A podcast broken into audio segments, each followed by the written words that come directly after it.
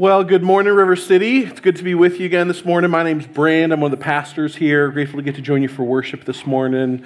Uh, if you're new or visiting, especially want to say welcome to you. Uh, we'd love to get to know you. Love to help you get plugged into the community here. And uh, like Becky was saying, small groups is probably the best way to do that. It's a great way to get to know people, great way to keep getting to know God and growing in your faith. And, and so I'd love to encourage you to check one of those out. So excited as well to invite you into our study in the Gospel of John together. We've been working our way through John's account of Jesus' life and ministry for better part of the past seven months or so. And last week we got to the very last chapter in the book. We, we finished the book in chapter 21. We saw Jesus' gracious restoration and his recommissioning of Peter. We saw how in that story, we saw how the good news of the resurrection, right? It means that, doesn't just mean that Jesus' story isn't over, but it means that the stories of failures like Peter and like you and like me, they're not over because his resurrecting power and the good news of his grace, it brings us back to life and recommissions us for his work. And such an encouraging end to the book. If you missed that one, if you missed last week, I'd encourage you, you can find that online. Uh, you can, uh, wherever you find your podcast, you can just search for River City DBQ or you can go to our website at River citydbq.org. You can find the links for all that stuff there. But uh, even though we uh, finished the, we got to the very end of the book last week, uh, we're not quite done with John's gospel yet. Few more weeks together in it. Before we start our next series, I wanted to come back to a couple of passages that are really important, really good ones, but we had to kind of skip over them the first time through the, the passage, the first time through the book, because uh, we're trying to line up our study of John with Easter. And so we're going to circle back around to just a couple of passages that are really important, really good for us, some stuff. And it'll be kind of like a B-sides album release, you know, like a couple of extra tracks, right, that they were great, they got recorded, but they just didn't make the original cut. So that's what we're doing. And the first track, if you will, uh, this week isn't going to be one specific passage, but it's actually a, a collection of a couple of passages in uh, chapters 14 through 16 where Jesus is talking to his disciples on the night before his death about someone really important that he's going to be sending to their aid. And if you were gone or you're just joining us for the first time, it's important to understand that those couple of chapters in John's gospel are they're known as Jesus' farewell discourse. And in the first half of John's gospel, he talks about a lot about Jesus' public ministry. But in the second half, John zooms into Jesus' kind of final night with his disciples as he withdraws from the crowd and as he kind of invests his remaining, last remaining hours with them, trying to help to prepare them for the kind of life and ministry that he was calling them to lead as his representatives after his death. And if you remember back to our time in those couple of chapters, what you remember is that Jesus' words that night were uh, pretty heavy to say the least, right? Like, not only was the life that he was calling them to lead going to be difficult, right? One characterized by sacrificial love and service of people who do not deserve it and would not appreciate it. Uh, the call to proclaim a message that was going to lead inevitably to people hating them and persecuting them and even killing them. Top of all that, Jesus wasn't even going to be sticking around for any of that fun, right? He tells them repeatedly he's leaving them to return back to the Father, right? On top of all that good news, right, he tells them as well that one of their very own is about to leave them and go betray him, and another one of them is going to disown him three distinct times that very night. Right, so you can imagine the level of confusion and anxiety and fear and just like feeling totally overwhelmed that the disciples would have been experiencing that night. And yet Jesus knows that, right? Throughout the gospel, we've seen how he doesn't just know what's on the surface, he knows people's hearts, he knows what they think before they even do. And so, in love for them, he meets them in the midst of their confusion and their anxiety and their fear, not just by repeatedly assuring them that they're, that they're going to see him again but he tells them that even though he's leaving them, he's not going to leave them alone. He wasn't going to abandon them. Instead, he was actually going to be sending someone through whom they were going to actually experience the empowering presence of God more fully, more completely than they ever had, even with him in their midst. You see, Jesus tells them in these chapters that he's going to be sending to them the Holy Spirit.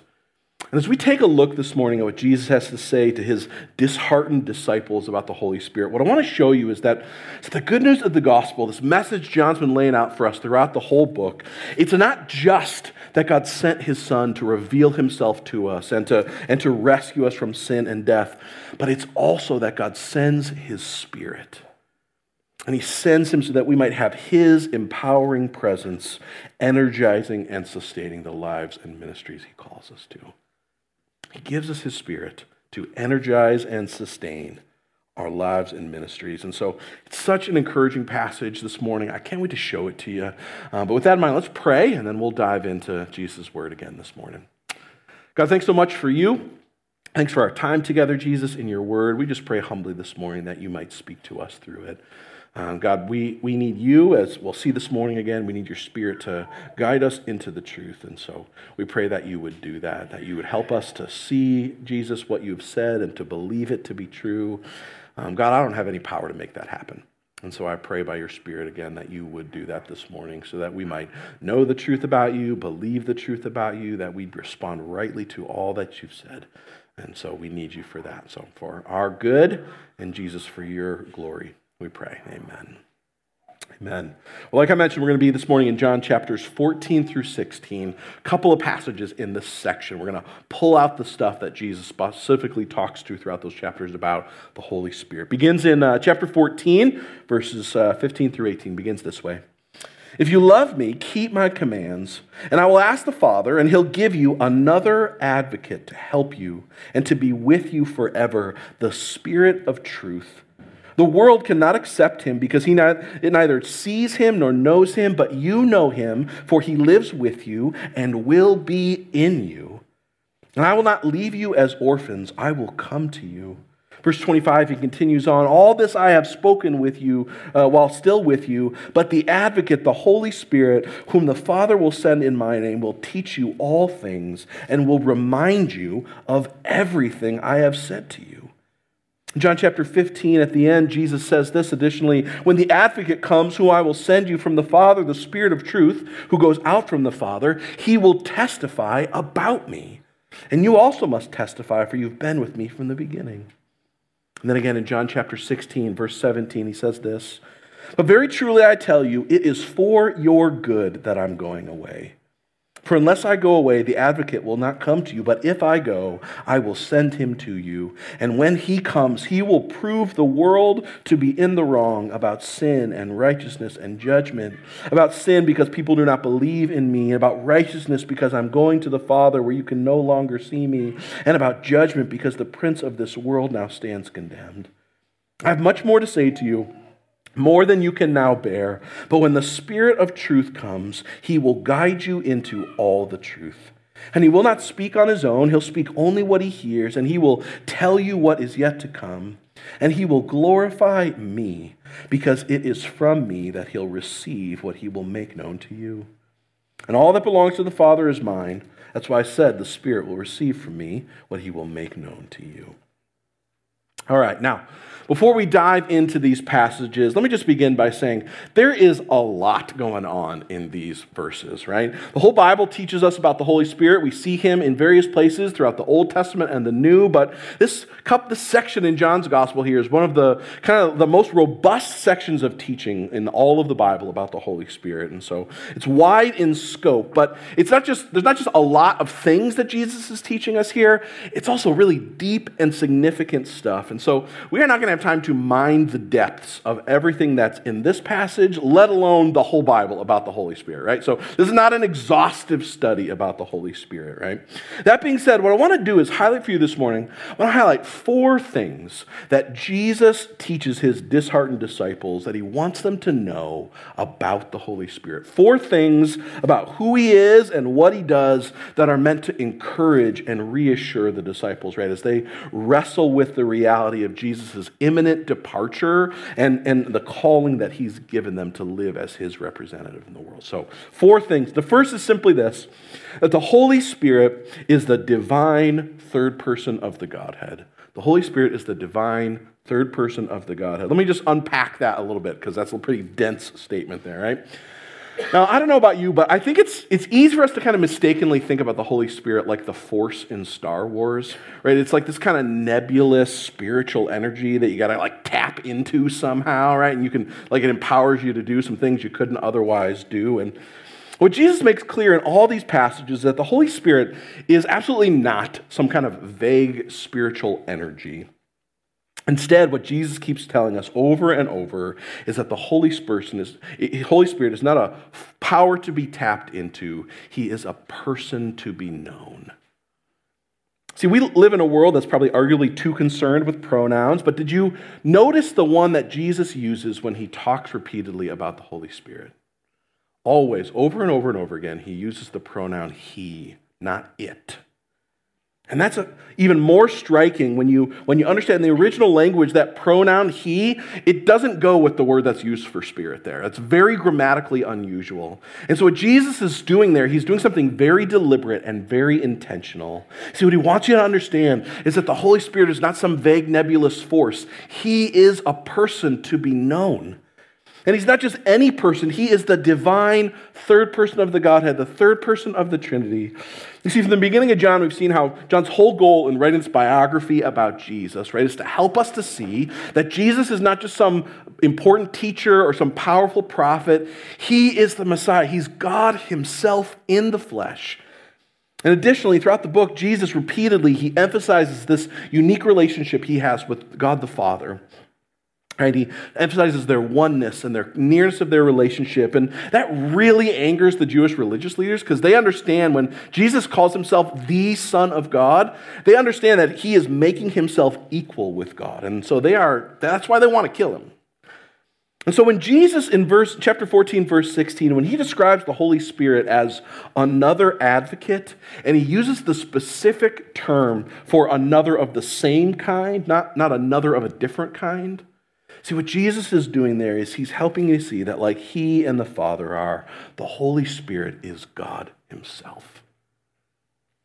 And this is the doctrine of the Trinity, right? There is one God who simultaneously exists in three distinct persons, right? The Father, the Son, and the Holy Spirit, all of whom are fully God and who have always been God right? And I'll just say this we do not have the time to do the deep dive on the Trinity because that is like a sermon series in its own, right? Um, but if you have questions about that, which is totally understandable, um, I'd encourage you. We uh, did a series this past summer on the attributes of God, and I preached a sermon there about the Trinity. That's a great place to start.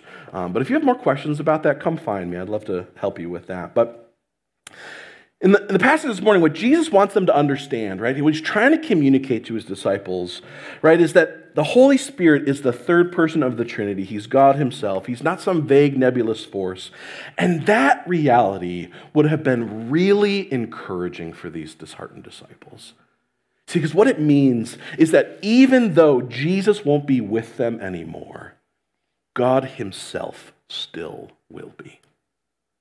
God Himself is still going to be with them. He's not abandoning them. He's not orphaning them in the world like Jesus says He won't do, right? He's not leaving them on their own and helpless. God Himself is still going to be with them. Just as in Jesus, God's been present with His disciples, so too through the Holy Spirit is He going to be present with His disciples. But in fact, Jesus says He's going to be even more present with them in a more significant and deep way than Jesus has even been with them, right? He goes on in, in chapter 14, verses 16 and 17. 17, right? He says, The Holy Spirit's going to have an even deeper, more significant presence with you because, unlike me, He's not just going to be with you for a little while, right? Jesus says He's going to be with you forever.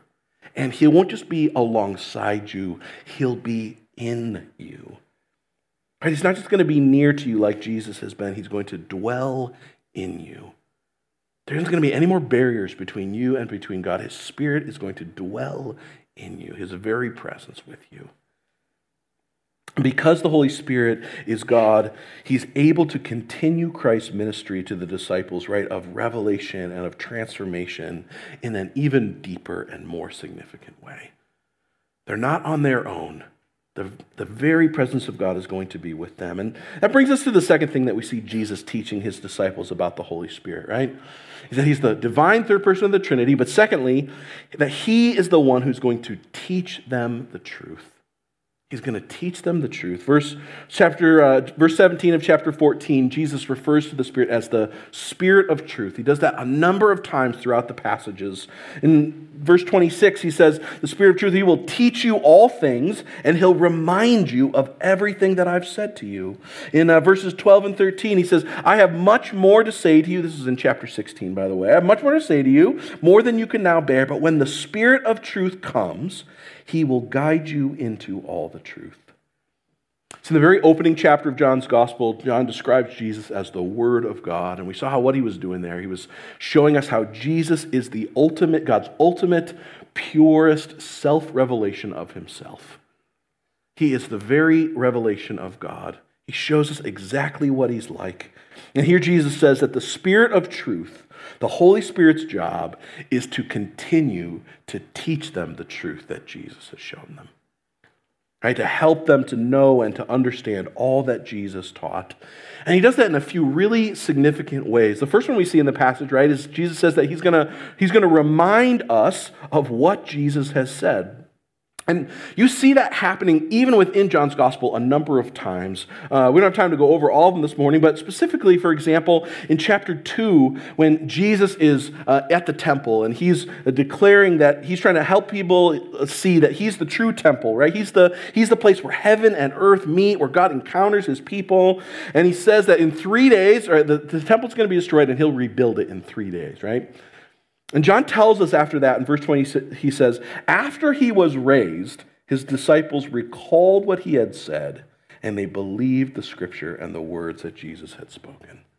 See, that's the work of the Holy Spirit. That's the very thing Jesus promised the Holy Spirit was going to do. He was going to help the disciples to remember what Jesus had said and to not just remember it, but to understand it to understand what it means. And that's what, exactly what was going on there. He brought the stuff to mind, he connected the dots for the disciples, and he helped them to see what Jesus was really trying to say. But on an even broader level, we see the Spirit's work empowered guys like Matthew and like John and like Peter, who was the source of Mark's gospel account, to remember the things that Jesus said and did, and to write them down for us in such a way that you can be real sure. Like, it's not just like somebody's best guess as to like what Jesus said. Like, I don't know, like I don't remember what I had for breakfast yesterday, but like maybe this is what Jesus said, right? That's not what it is.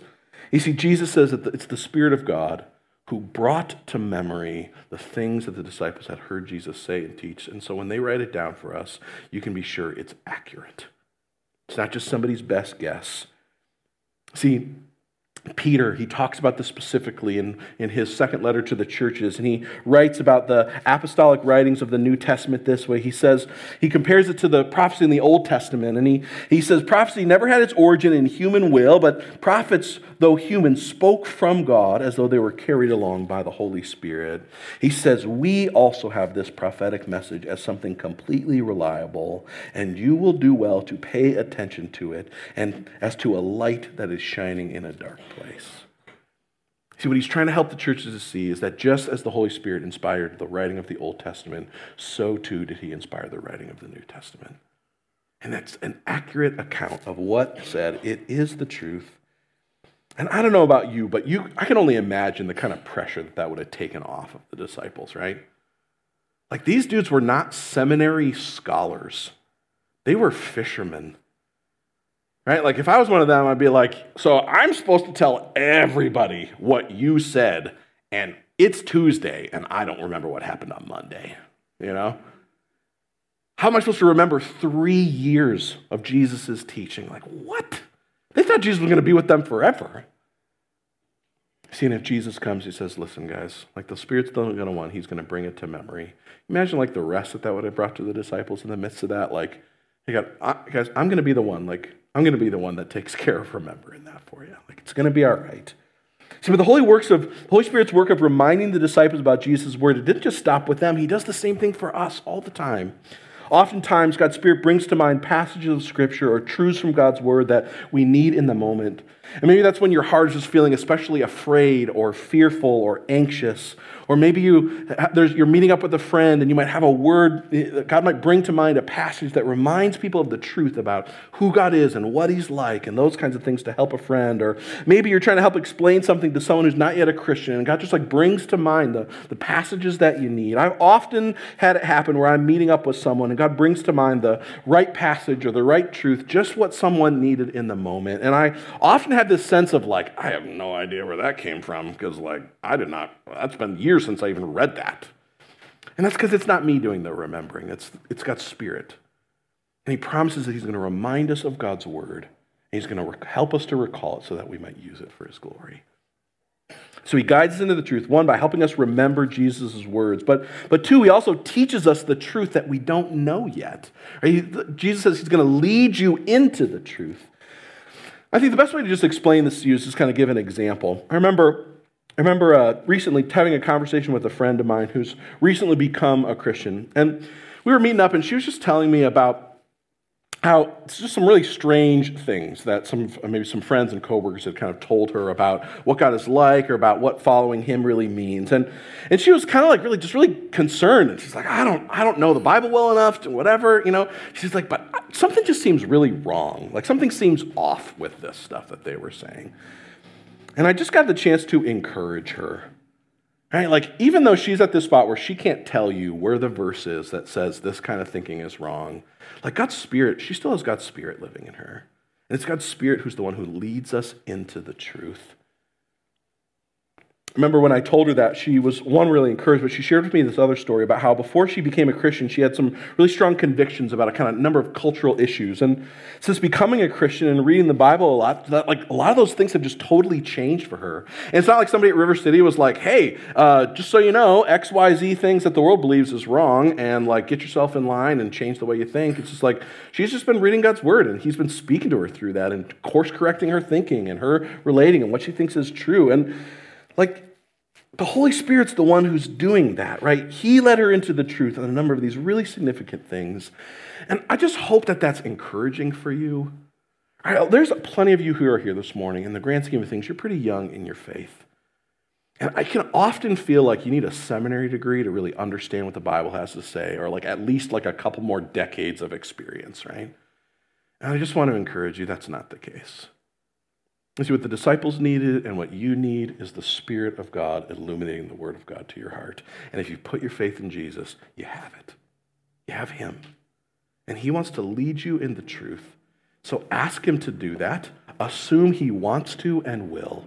And expect that God's going to keep showing you the truth. Now, let me just say this as, as well, right? God often speaks to us through people. He uses sermons like I'm giving you now. He uses our time studying the Bible like in small groups. He uses friends and conversations. But the way that you can know if what you are hearing is God's voice or somebody else's that's not His, right?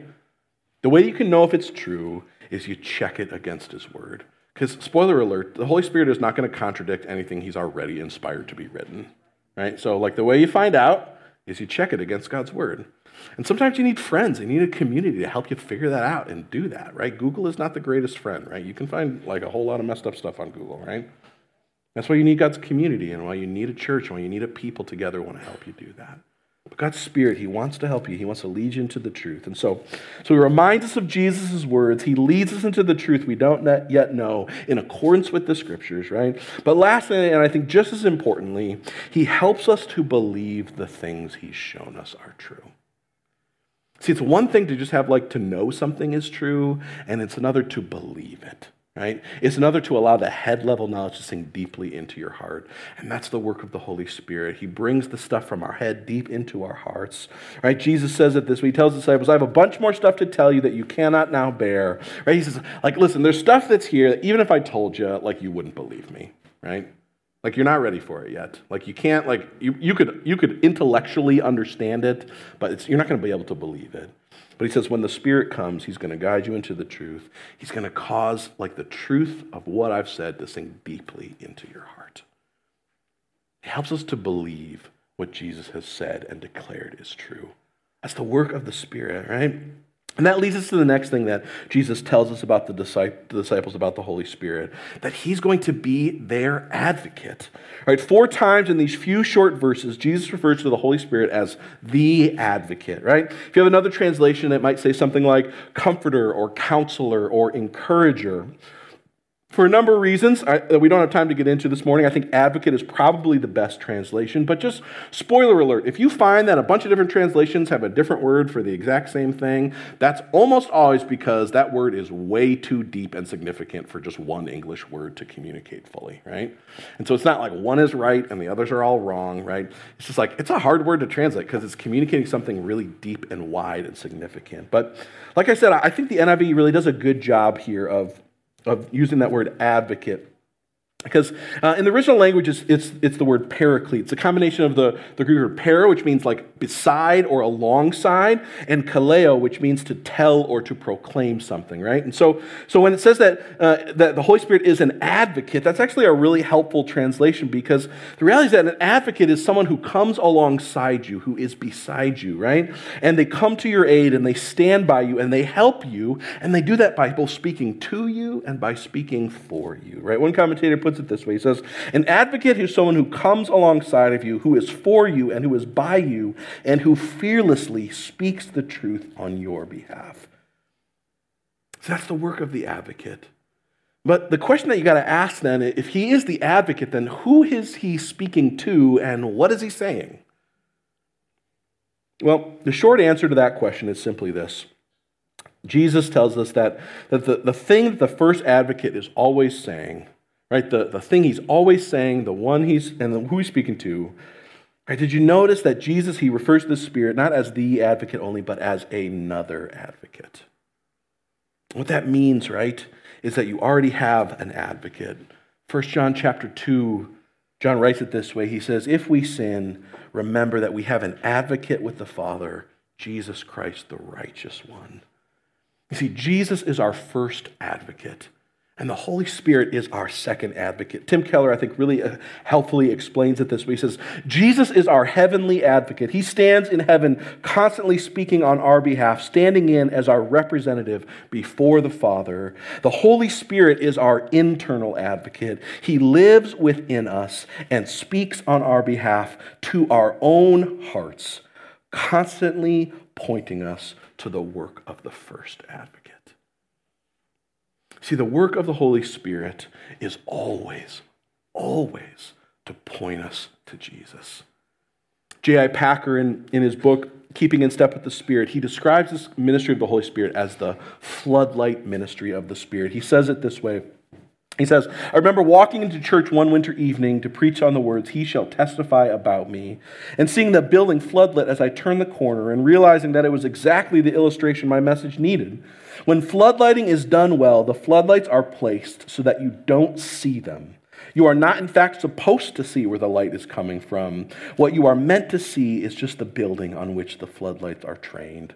The intended effect is to make it visible when otherwise it would not be seen for the darkness, and to maximize its dignity by throwing all its details into relief so that you can see it properly. This perfectly illustrates the Spirit's new covenant role, for he is, so to speak, the hidden floodlight shining on our Savior Jesus. Think of it this way, he says. It's as if the Spirit stands behind us, throwing light over our shoulder onto Jesus who stands facing us. The Spirit's message is never look at me, listen to me, come to me, get to know me. It is always look at him see his glory, listen to him, hear his words, go to him and have life, get to know him, taste his joy and peace. See, the work of the Spirit is to shine light on Jesus so that you and I might see him for who he really is. And he does that in, in the midst when we're when you and I, when we are facing condemnation, right? The Holy Spirit, our second advocate, he comes and he says, Look at the first one. Look at your first advocate. He, paid the penalty your sin deserved. And so you're forgiven and clean and pure and right with God. And He died for you when you were His enemy. And so if He loved you then, you can be real sure He loves you now. Romans chapter 5, Paul tells us the Spirit pours the love of God into our heart. In chapter 8, he says that the Spirit testifies that we're children of God. You see, he's always pointing us towards Jesus and the work that he accomplished for us. And he does that just as well, not just when we're facing condemnation, but he, he does it for us too when we're facing temptation. The Holy Spirit, in the midst of those moments when we're tempted by sin, he says, Look again at the first advocate. He remained pure for you so that he could purify you. Don't ignore what he's done. Don't make the cost of his sacrifice seem small and insignificant. Let all that he has done for you, let it fuel a joyful, glad obedience unto him. Let respond to his costly love with loving obedience unto him. You see, the Spirit is never guilting you. He's not shaming you into obedience. He's shining light on Jesus and says, He's worthy of everything you have to give. See his beauty, see his glory, see his sacrificial love for you. Let that fuel your life lived for him. See, our internal advocate, the Holy Spirit, he's always testifying to our hearts about Jesus. He's showing us what's true, even when we have a hard time believing it. And he's causing the truths of who Jesus is and all he accomplished for us and who we now are because of him to sink deeply into our hearts so that what we know and what we believe are increasingly the same. That's the work of the Holy Spirit. He is your advocate. But he doesn't just testify to Jesus as the advocate for Christians. See, what Jesus wants the disciples to know is that the Holy Spirit also testifies about him but he does it as the world's prosecuting attorney. See, chapter 16, verse 8, Jesus says this He says, When he comes, he will prove the world to be in the wrong about sin and righteousness and judgment. Your translation might say that, that he'll convict the world about sin and righteousness and judgment. And I, again, I think the NIV here is actually a really helpful translation because that, that phrase to prove the world to be in the wrong does a great job of summing up what's going on in the original language there. Right? The word being used there, being translated, it's, this, it's, a, it's a legal term. It would have been used to describe the work of a prosecuting attorney, right, who, who cross examines a witness and who shows the errors in their stories, who points out the holes, helps them, helps the jury to see this story isn't true. This isn't the truth. And he does so in order to point out what is true. See, that's the way the Holy Spirit convicts us of sin and our lack of, unrighteous, of righteousness and our impending judgment. He does it by showing us Jesus so that the, the lies that we are believing might get proven to be lies in the light of what's true in Him. He shows us Jesus' life. He shows the world Jesus' life so that we'll see the ugliness of our sin in comparison with him. You see, as people, like we are constantly tempted. The way, thing we always tempted to do is to compare ourselves to other people. And there's always Hitler, so like you can always have somebody you feel better than at then, right? But like spoiler alert, like Hitler is not the standard, right? He's not the one you're like, as long as you're better than him, God's cool with you, right? Like that is a very low bar, right? See, the standard God sets is Jesus himself. When you compare yourself to Jesus, that is not a pretty comparison. You can look pretty clean when you compare yourselves to other people, right? But when the purity and the holiness and the unrelenting goodness of Jesus gets put in contrast with you, like the, the differences show up real quick. And the Spirit, He does that not because He's trying to shame people, but He does that so that you might see what's true that we are sinners who are in need of a Savior. And unless you know what you need saving from, you never know that you need a Savior is good news. So the Spirit, He shows us our sin he, by showing us Jesus, but He shows us Jesus' perfection as well, so He can help us to see that you and I, we can't save ourselves. See, the, the thing, the standard is perfection, and only Jesus did it. You can't merit your own righteousness, only He can give it to you. And the Spirit shows us, well, Jesus says, He shows us Jesus' death and judgment so that you and I might see that either we will die for our sin or Jesus will do it for us. And the Spirit does that not just to shame and guilt people, He does it so we might graciously convict them. See, in love, God's Spirit is showing people that they stand condemned already and that the Savior they needed so desperately has come. See, that's the work of the Spirit in the world. And I don't know about you, but that is really, that would have been really good news for the disciples. And that's really good news for you and me because um, I don't know about you, but um, I've had the just blessed opportunity of trying to take God's place in con- trying to convict other people of sin in their lives. That always goes badly, right? Every time. It doesn't work, right? Because you and I are really crappy spiritual prosecutors, right? Like, that is not our job. That is not our role. That's not what we're called to, right? It never goes well. All we end up doing is either coming off as judgmental hypocrites, or we just accidentally teach people that the thing you really need to do is just pay attention to what everyone else tells you to do. people's voices you really need to listen to. It's not God's voice. Ignore it. Don't worry about that. People will tell you what He says. See, our job is to join the Spirit in His work of testifying about Jesus. Our job is not to convict people, right? It's not to prove them wrong. That's not the role of Christians. That's not the thing we've been told to do. I can't remember the exact situation, but a while back, we were having a really tough stint with uh, one of our kids who's just like just acting really defiantly, and and they just they like they just like disobey and just kind of be arrogant about it, you know, like eh, whatever, I'll do what I want, you know, and um, not I'm sure no other parent has ever experienced anything like that, right? Like that's totally unique to Hannah and I, like obviously, right? But in case in case it ever does happen, right? I remember I remember talking with my mom and I was just like, I'm about to murder this child. Like, I don't know like, I need some help here, right? And I remember my mom told me a story about how uh, when we were younger, there was, I can't remember exactly what it was, but there was something my sister kept doing. And she, my mom confronted her about it and helped her to see, like, this is, like, this is not correct behavior. Like, this is not what we're doing. But she just, like, kept doing it. I remember my mom just, at one point, she told me, she's like, I just needed to, like, so I had a conversation with, with, with my sister, my mom said, and she just said, like, listen, the next time you're about to do this thing that we've been talking about, I want you just to pause for a moment. And if you hear a voice that's telling you to stop, that's telling you no, I just want you to know that is not my voice. That is the Spirit of God in you. That's His voice speaking to you. That's Him leading you into the truth. I remember just like the next day, my mom told me, like, my sister comes running from wherever she was. I heard him! I heard him, right? So my mom was doing in that moment, right? It's like it's not like she was just being like, "All right, God, you're gonna have to deal with it." Right? That's not what was going on. Like she, like she was dealing with my sister's sin and what was going on there. But what she was doing is she was putting the ball back in God's court and saying, like, God, you're gonna be the have to be the one that convicts her. I can tell her this is wrong till the end of time, and that's not gonna change diddly squat. God's Spirit, you're gonna have to be the one that convicts her.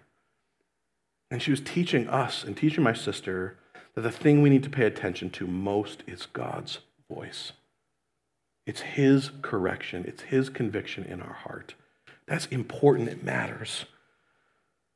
We are running out of time. Okay, I'm, one more story. I'm going to squeeze it in, right? Because I think this will just be helpful for you. when it comes to helping to understand, right, the convicting work that the Spirit does in the world, right? Um, I remember in college, I felt like God was calling me to reach out to a friend of mine. And the problem was is that this friend had very vocally communicated that he thought that believing in God was stupid and that anybody who believed in God was also stupid, right? And I was like, God, I don't think you're calling me to reach out to him. That doesn't seem like, I don't think so, right?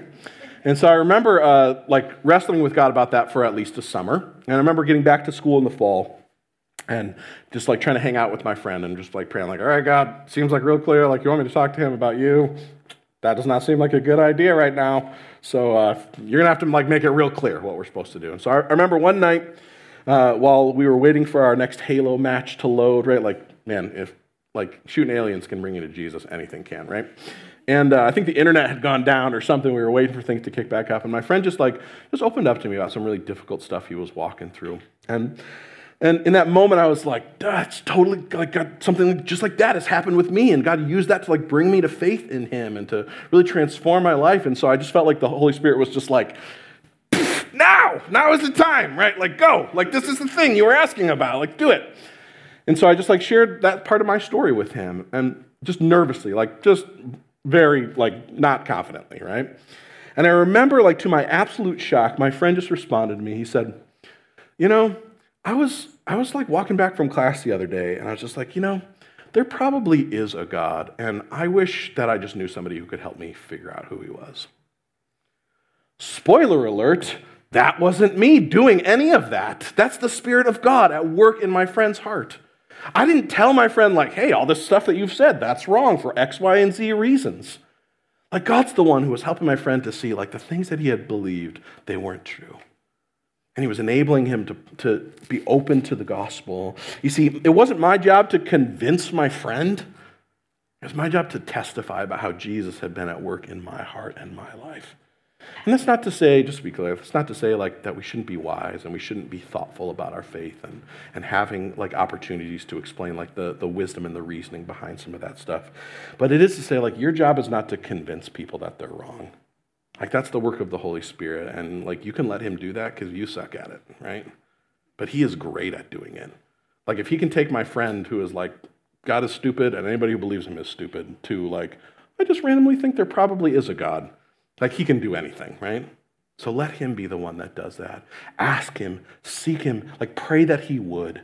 Ask him to use you in those situations. I hope those stories like are encouraging to you. Like God's Spirit is the one at work in our friends and our coworkers and our kids.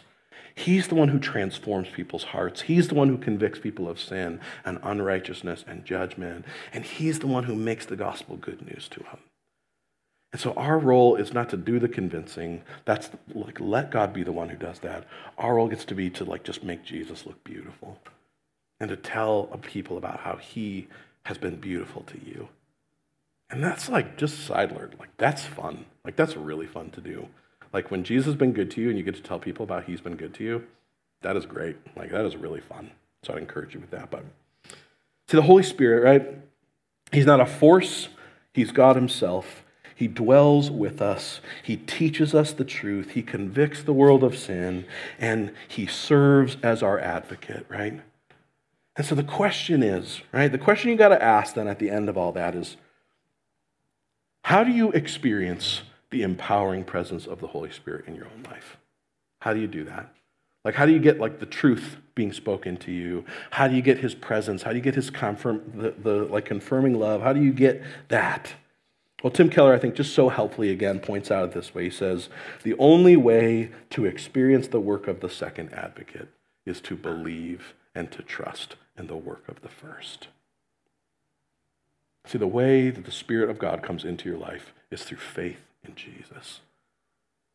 To believe that He is the one who has rescued you from your sin who has made you new, giving you new life through faith in Him. When you put your trust in Him, when we turn from our sin and put our faith in Jesus, what happens is God sends His Spirit into our lives so that we might not just know about Him, but that we might experience His empowering presence in our lives. And it comes through faith in the first advocate, Jesus. See, and it's His work the work of our first advocate, Jesus, that we're remembering and celebrating every week when we take communion. Communion doesn't make you right with God, it doesn't change your status or your standing with Him. Faith in Jesus is the one thing that does that. Instead, communion is this opportunity for us to remember His body and His blood broken and shed for us. To remember the, first, the work of the first advocate, so that by faith we might experience the work of the second in our hearts and lives. And so if you put your trust in Jesus, right, to be your advocate, to be your, the, to be your Lord, and to be your God, or you do for the first time this morning, then during our time of worship, go back and take communion. Right? There's a table on the left, on the right, in the back. You can dip the bread in the juice as a reminder, right, of his body and blood broken for you. But if you're here this morning and you, you're still figuring out faith in Jesus, you're like, I'm not really sure. Like, I feel like I'm doing a pretty good job being my own advocate. Like, I'm not sure I need any other advocates. Like, I just want you to know, like, you're welcome here. And, like, the, your questions are welcome here, and your process is welcome here. But I'd encourage you as well, hold off on taking communion. God is not after religious rituals, and He's not after going through the motions. He's after a heart that says, like, my hope is in the work of the first advocate. All I need is Him. And I need Him to give me the, the encounter with the second advocate so that I might live for Him. And so communion might not be right for you this morning, but Jesus is. And faith in him is the thing you're after. And so as we celebrate communion, as we remember the gospel together in song this morning, I want to encourage you to talk with God. Some of you are here this morning and you have never trusted Jesus to be your first advocate. And so you have never experienced the work of the Holy Spirit, your second advocate. And the invitation this morning is that you might choose to, to finally agree with him. It's not to run from his gracious conviction, his cross examination in your life, but rather instead it's to embrace that what he says is true about you really is. That you are a sinner who is desperately in need of his saving grace. That you cannot merit your own righteousness because the standard is perfection. And that Jesus died in your place so that instead of experiencing judgment, you might get his grace. And the invitation is that you might agree with him. You might let him prove you to be wrong. It's a place of humility, and that's where the gospel always starts. So some of you are here, and you need to embrace Jesus as your Savior and the first advocate. But others of you are here, and you are Christians this morning.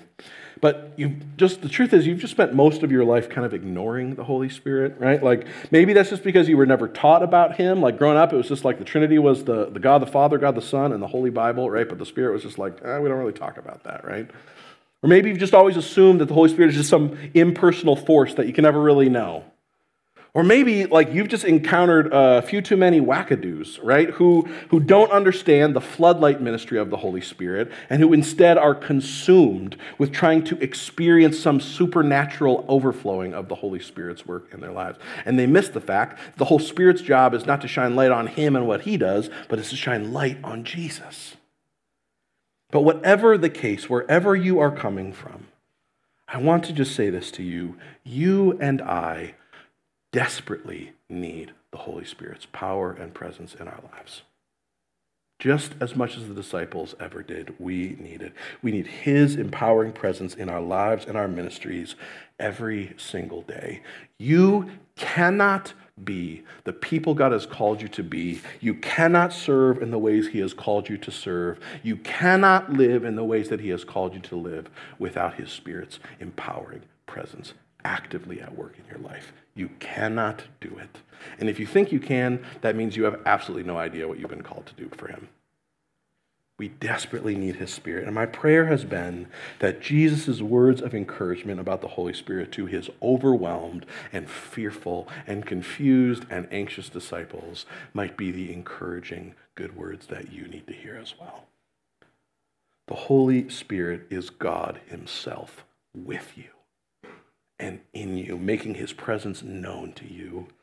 And he is the one who is guiding you into the truth and serving as your advocate who proclaims that truth into your heart so that you might believe what you know to be true. And he empowers your witness to a world by going ahead of you and convicting the world of their need for a Savior so that when you get the chance to proclaim the goodness of the one who's come, they're ready for it. God's Spirit is at work in you. And if you put your faith in him, you have all you need to live as his people in the world. Let's pray. Lord Jesus, we are so grateful for you, and we are grateful for the Spirit that you send into our hearts and lives. We pray this morning that you might forgive us for all the ways that we try to ignore the Holy Spirit, the ways we misunderstand and, and reject Him. But instead, God, we pray this morning that you might help us to seek after His empowering presence in our lives. That you might not just like be near to us, God, but that your presence by your Spirit in our hearts would be good news that empowers us to know the truth, to believe it, and to proclaim the good news of the truth to a watching world. God, we need your spirit in us. We cannot be the people you've called us to be without it.